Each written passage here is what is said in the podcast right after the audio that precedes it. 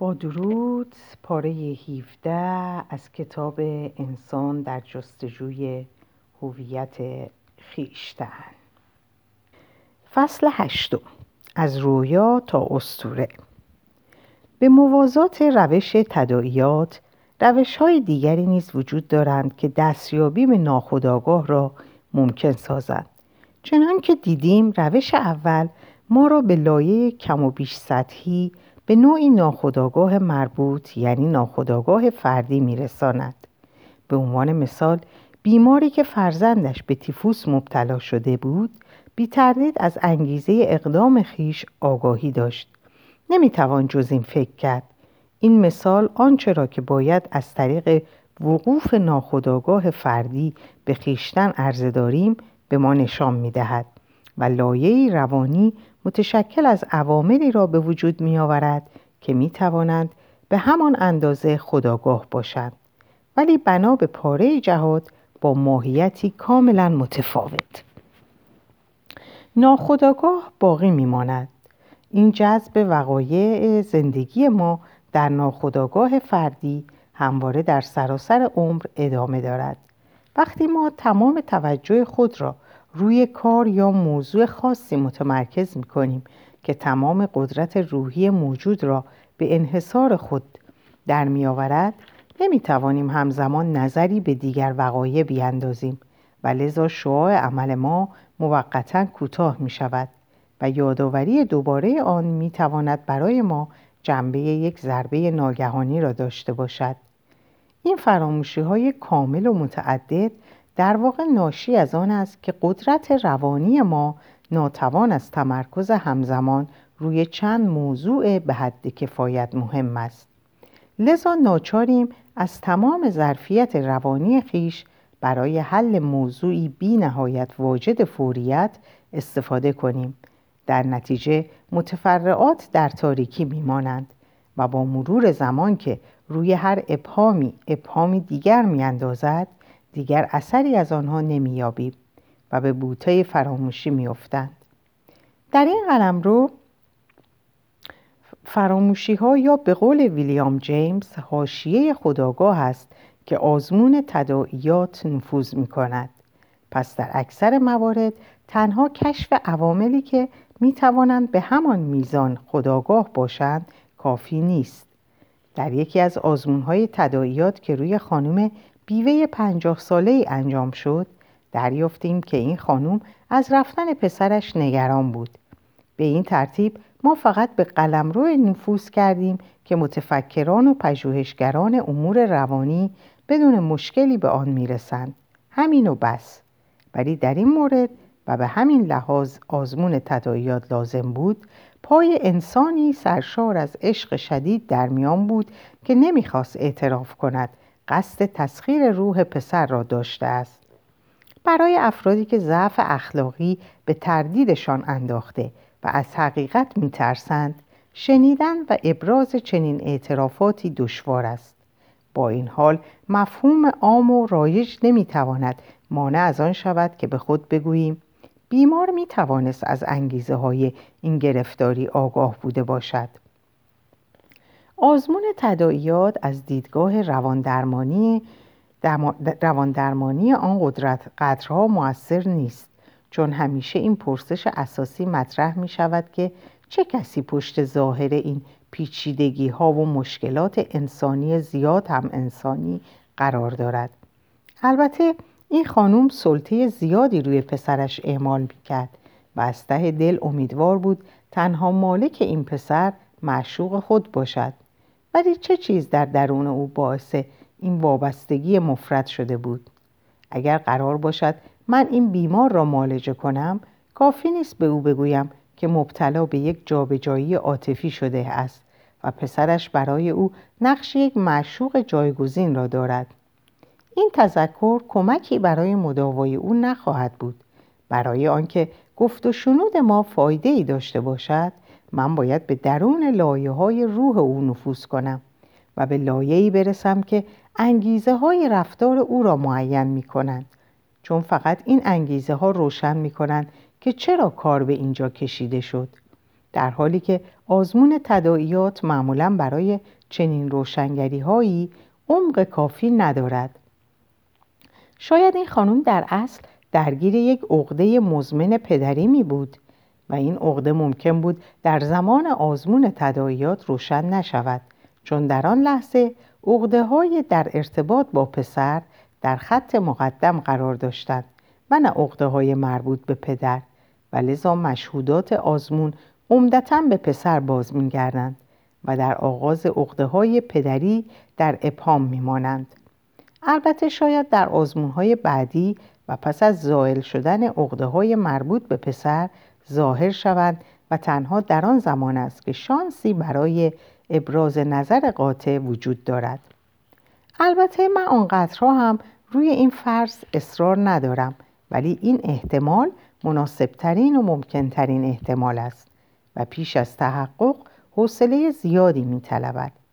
پس در این مورد عامل زمان یک عامل اصلی است و به همین لحاظ رواندرمانی آغازین حتی مدتها پیش از فروید توجه خود را روی رویا متمرکز کرده بود.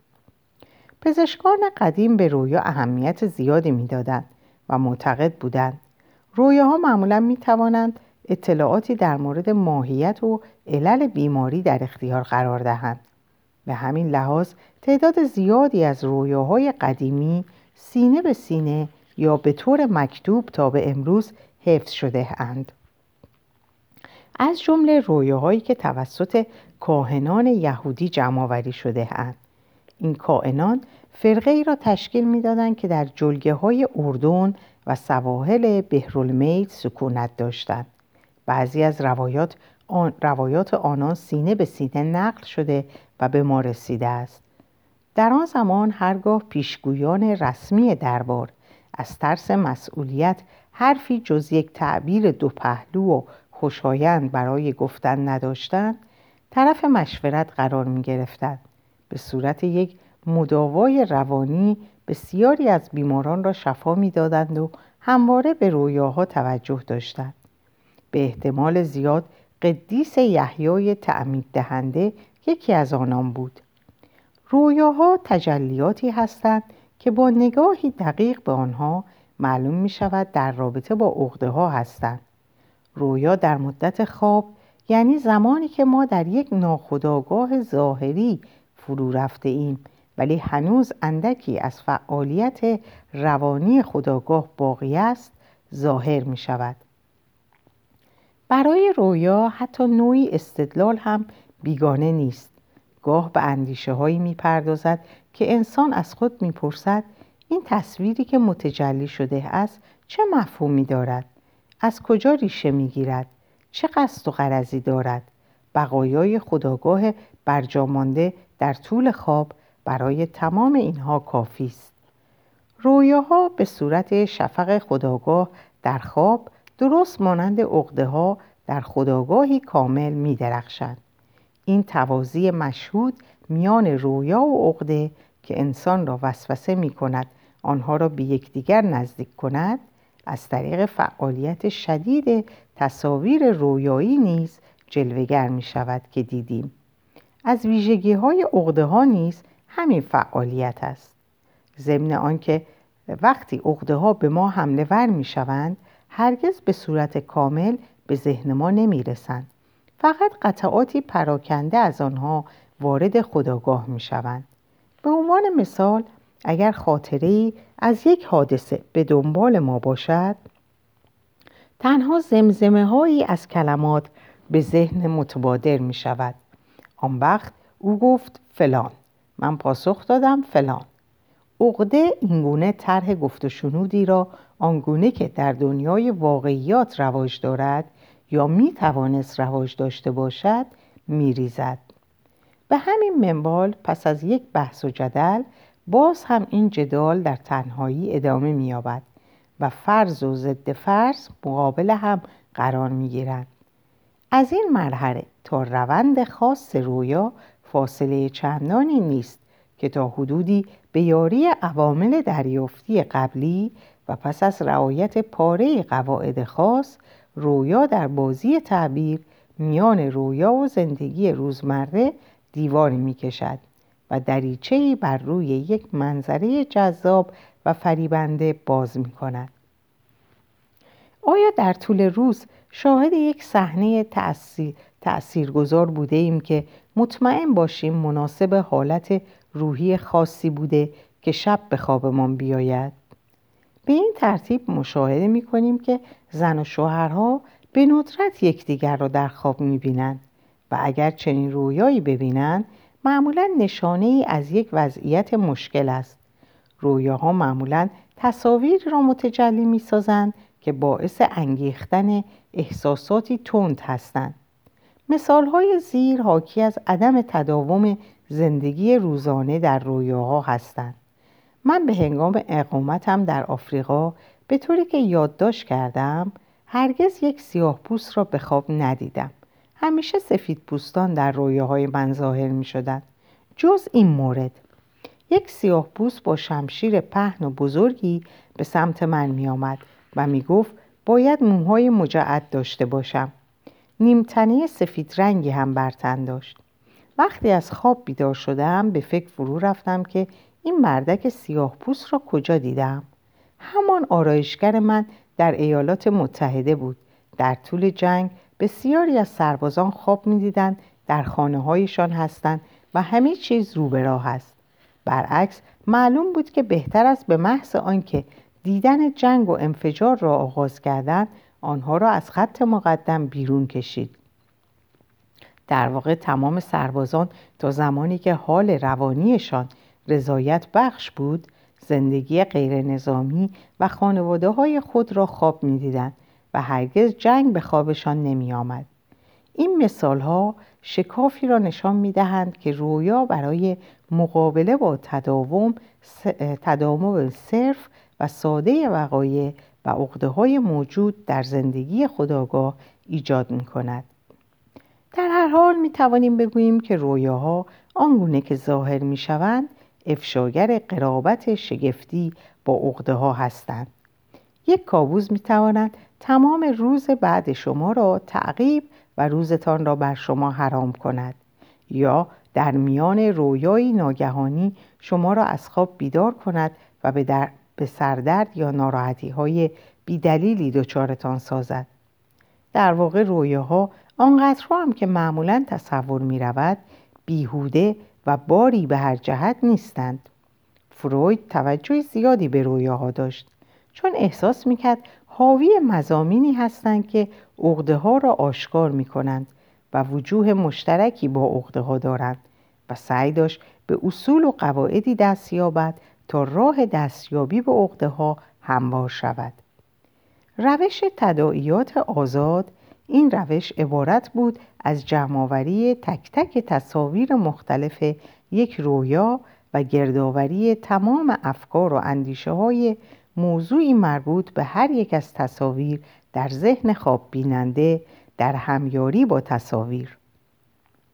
روشی یاد شده به خودی خود روشی بسیار عالی بود. اگر در عمل پای مبانی نظری به میان نمی آمد که هنوز جای بحث دارد و اگر مسائل و نکات زیر نیز لحاظ می‌شد اگر از هر نقطه آغازین یک زنجیره تداعیات برقرار شود بی تردید به یک عقده می رسیم بدون آنکه برای این منظور نیازی به رویا باشد ما با استفاده از آمیترین تداعیات به عنوان یک لایه روانی این مطلب را تجربه کرده ایم. به عنوان مثال یک اطلاعیه همگانی به عنوان تجاوز به قانون ممنوع است با چند حلقه از زنجیره تداعیات به زودی می توان وارد فضای عقده هایی شد که برای یافتن آنها به رویا نیازی نیست. کانون توجهات فروید رسیدن به عقده ها بود و برای این منظور از رویاها استفاده می کرد کاری که ما در اطلاعیه های حکومتی می کنیم بدون آنکه عمیقا از خود بپرسد رویاهای مورد استفادهش به خودی خود چه مفهومی داشتند چنان که گفته شد فروید می توانست خیلی ساده از یک دست ورق بازی یا یک صفحه از کتاب لغت و امثال اینها استفاده کند چون تداعیات آزاد می توانند بدون نیازی به استفاده از رویا به عقده هایی نفوذ کنند که لزوما اصلی نیستند. واقعیت این است که ما در این مرحله در معرض انبوهی از امکانات غلط و اشتباه قرار داریم. یکی از کجروی های ممکن این است که بیمار پشت عقده های ناچیز سنگر بگیرد تا عقده های سنگینتر را پنهان کند. عقده های ناچیز و قابل چشم پوشی گناهان ناچیز به سهولت اعتراف می شود ولی از خطاهای بزرگی که واقعیت دارند حرفی به میان نمی آید. کم نیستن افرادی که به سراحت انبوهی از لکه های زندگی خیش را برای شما سرهمبندی می کنند تا بگویند ببینید من چه انسان بدی هستم ولی این تخلیه ها غالبا جز بهانه‌ای برای سرپوش گذاشتن بر یک عمل شنی و نفرت انگیز یک خطای واقعا جنایتکارانه نیست که شخص برای انحراف توجه پژوهشگر به آنها متوسل می شود. رویاها عمدتا به وقایع مهم و اساسی می پردازند. ما ورای آنچه طبع فرد بخواهد یا نخواهد. از این رو هدفی که در آزمون تداعیات آزاد باید دنبال شود و البته من کاملا با آن موافقم تعبیر یک رویاست و نرسیدن به معمای عقده هایی که وجودشان در هر خواب بینندهی در هر خواب بینندهی به صورت آتش زیر خاکستر نهفته است پس از آن تداعیات باید هدایت و به محدوده بلافصل رویا و به عوامل در رابطه با رویا منتقل شوند. در این روند باید این اصل که عوامل گرد آمده در حول و حوش نمایش رویا در جهت روشن شدن موضوع و تعیین نتیجه به کار گرفته شوند رعایت گردد. البته نه عواملی که می توانند به تدریج تا بی نهایت توسعه یابند. باید تداعیاتی را که بیش از اندازه از مضمون رویا فاصله دارند کنار گذاشت. به عنوان مثال وقتی در خواب یک لوکوموتیو دیده شود خواب بیننده می تواند از راه آهن آغاز کند به سیبری و عقاید کمونیستی برسد و کار را به سازمان ملل بکشاند که منطقی نیست. و نسبت به رویا هیچ مفهومی ندارد. هر نمادی می تواند به همین ترتیب از هر کجا که باشد آغاز شود و به هر کجا که بخواهد برسد. آنچه من باید بدانم مفهوم لوکوموتیو برای خواب بیننده است و به همین لحاظ تداعیات نباید به میزان اغراق‌آمیزی از این لوکوموتیو دور شود. به عنوان مثال من بیمی ندارم که از بیمارم بپرسم راستی لوکوموتیو چه چیز را در ذهن شما تداعی می کند؟ چندی پیش یکی از آن لوکوموتیو های بسیار عظیم را دیدم. این تمام چیزی است که به ذهنم می آید خب فرض کنید که من هیچ چیز در مورد لوکوموتیو نمی‌دانم. برای من تعریف کنید. شما چه چیزی می‌دانید؟ آن وقت امکان دارد که خواب بیننده داستان جالبی برایتان تعریف کند و مطالبی ارائه دهد که احتمالا حاوی مفهوم لوکوموتیو در رویاست.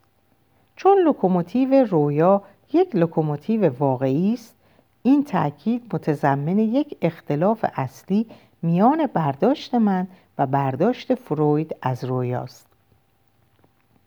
در تفسیری از تورات می‌خوانیم رویا واقعا یک رویاست و مفهومش در خودش است. رویا همان است که هست. تمام و کمال و فقط همان که هست. یک نمای ظاهری نیست. چیزی واقعی یا آریتی نیست. اگر بپذیریم رویا همان است که هست و به تمام و کمال شامل خودش است و بس در هر مورد برای تداعیات آزاد محدودیت هایی خواهیم داشت. این محدودیت که همواره در کنار و هواشی و در سایه بلافصل رویا باقی بمانیم. من ترجیح می دهم به جای پرداختن به بحث و استدلال با ذکر مثالی واقعی روش نتیجه گیری از یک رویا را نشان دهم. رویایی که قصد تفسیرش را دارم پس از دو رویایی دیده شده که در فصل دیگری از این کتاب با عنوان استفاده علمی از تحلیل رویا آمده است. از مردی با موقعیت اجتماعی ممتاز تا که فاجعه رویا به حقیقت پیوست. تجزیه و تحلیل این دو رویا باعث شد که بیمار برای اولین بار برای مشاوره نزد من بیاید که در پایان من می‌خواستم نظر خود را به بیمار منتقل کنم. اما زمان آن نبود که برایش شیرین کاری کنم. احساس می‌کردم بیمار تصور دارد. خیلی بهتر از من می‌داند چه باید بکند. اصولا چنین رفتارهایی از سوی بیماران خونسردی مرا هم به هم نمی‌زد و لذا به این اکتفا کردم که به او بگویم البته موضوع را از این زاویه هم می‌توان دید. برایتان خواب خوش و سلامت مزاج آرزو می‌کنم. پیشا پیش به خوبی می‌دانستم که شیطان درونش به این زودی ها از جسمش بیرون نخواهد رفت. و وادارش می‌سازد در عقایدش تجدید نظر کند. به همین لحاظ هر چیزی که می توانستم اضافه کنم زائد بود. با خود اندیشیدم سرانجام ناخداگاهش او را باز خواهد گردان و وادارش خواهد کرد در نتیجه گیری های کنونیش زرافت و دقت بیشتری داشته باشد و این روش بی نهایت کارسازتر از بهترین موعظه های من خواهد بود. حال به رویایی می پردازم که قصد دارم تحلیل دقیقتری از آن ارائه دهم. خواب بیننده در مزرعه یک زن روستایی ناشناس است. برای او تعریف می کند که می خواهد پیاده تا لایپسک برود که سفری طولانی است. زن روستایی با چشمانی گرد شده از تحسین به او نگاه می کند و خواب بیننده از این نگاه بدش نمی آید. در این هنگام نگاهی از پنجره به بیرون می اندازد و دشت را می بیند که کشاورزان در آن مشغول کارند. ناگهان در حالی که خواب بیننده بیرون از خانه است از پشت این منظره یک خرچنگ یا یک بزمچه عظیم و جسه ظاهر می شود شبیه هیولایی ابتدا به چپ و بعد به راست متمایل می شود و پیش می آید به طوری که خواب بیننده خود را میان این دو حرکت گرفتار می آبد. گویی میان تیغه های یک قیچی قرار دارد. قول به آرامی نزدیک می شود و خواب بیننده مانده است که چه کار کند. ناگهان می بیند که در دستش یک چوب جادوست ضربه ای به هیولا می زند و هیولا در جا می میرد خواب بیننده ایستاده در مقابل جسد باید مدت زیادی آن را نگاه کند. در این میان بیدار می شود مناظر این رویا بسیار ساده و بسیار واضحند. چگونه می توان تعبیرشان کرد؟ روش من این است. صفحه کاغذ سفیدی را به سه ستون تقسیم می کنم در ستون سمت چپ مراحل مختلف رویا را با فاصله از یکدیگر می نویسم. در ستون میانی که کمی عریضتر است خلاصه مزامین رویا که بیشتر گفتم به کمک تداعیات آزاد به دست می آید ثبت می شود. ستون سمت راست خاص نتایجی است که در مجموع می توان به دست آورد. به این ترتیب رویا به صورت یک کتیبه قطع قطعه و تازه کشف شده در می آید که رمز خواندن آن را نمی‌دانیم و باید سعی کنیم با استفاده از اطلاعات و مکمل های جانبی به دست آمده از دیگر شواهد و قرائن رمز خواندن متن را کشف کنیم.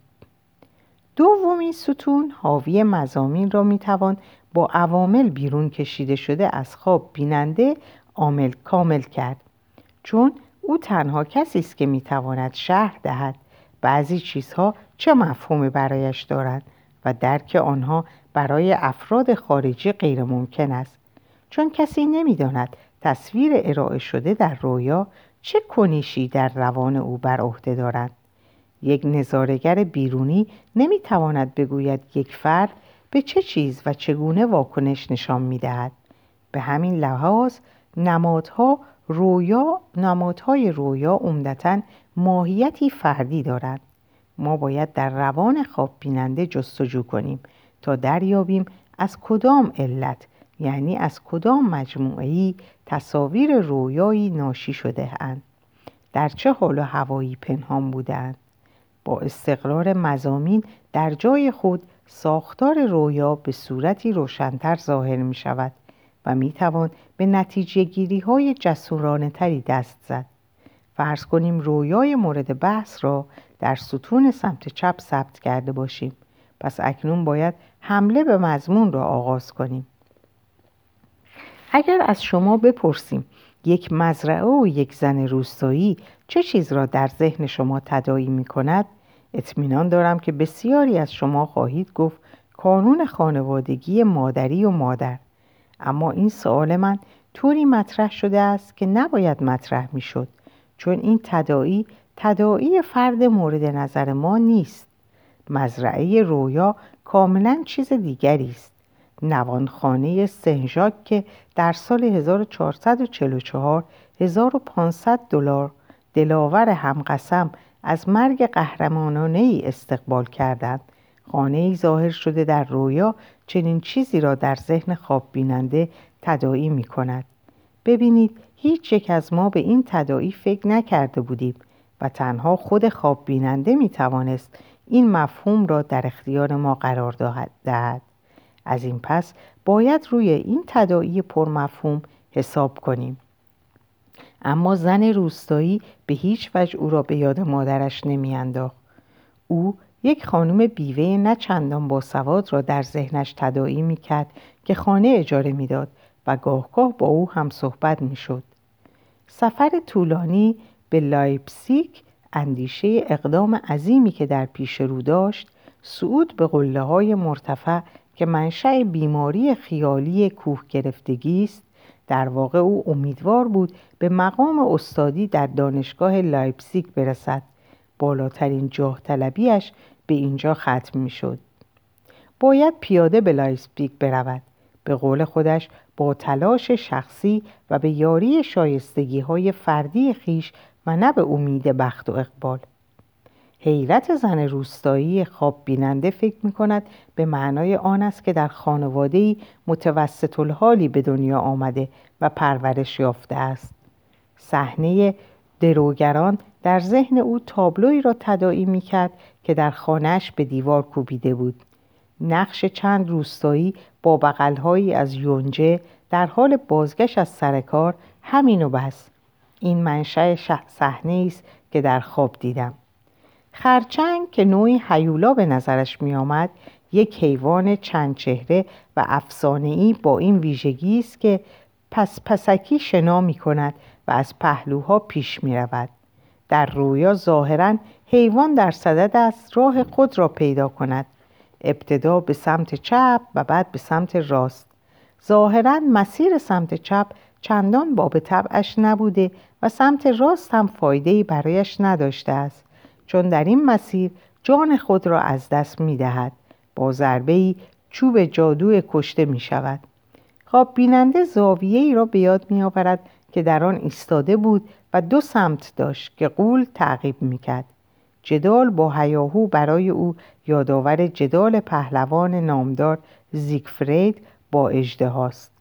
چوب جادو همان چوب دارای خاصیت جادویی را برایش تداعی می کند چوب سهرامیز یک فرشته. اما دلیل تعمل طولانی برایش نامفهوم است. در رویا بایستی به نظاره حیولای بیجان می ایستاد ولی نمی‌دانست این حرکت چه معنایی می توانست داشته باشد.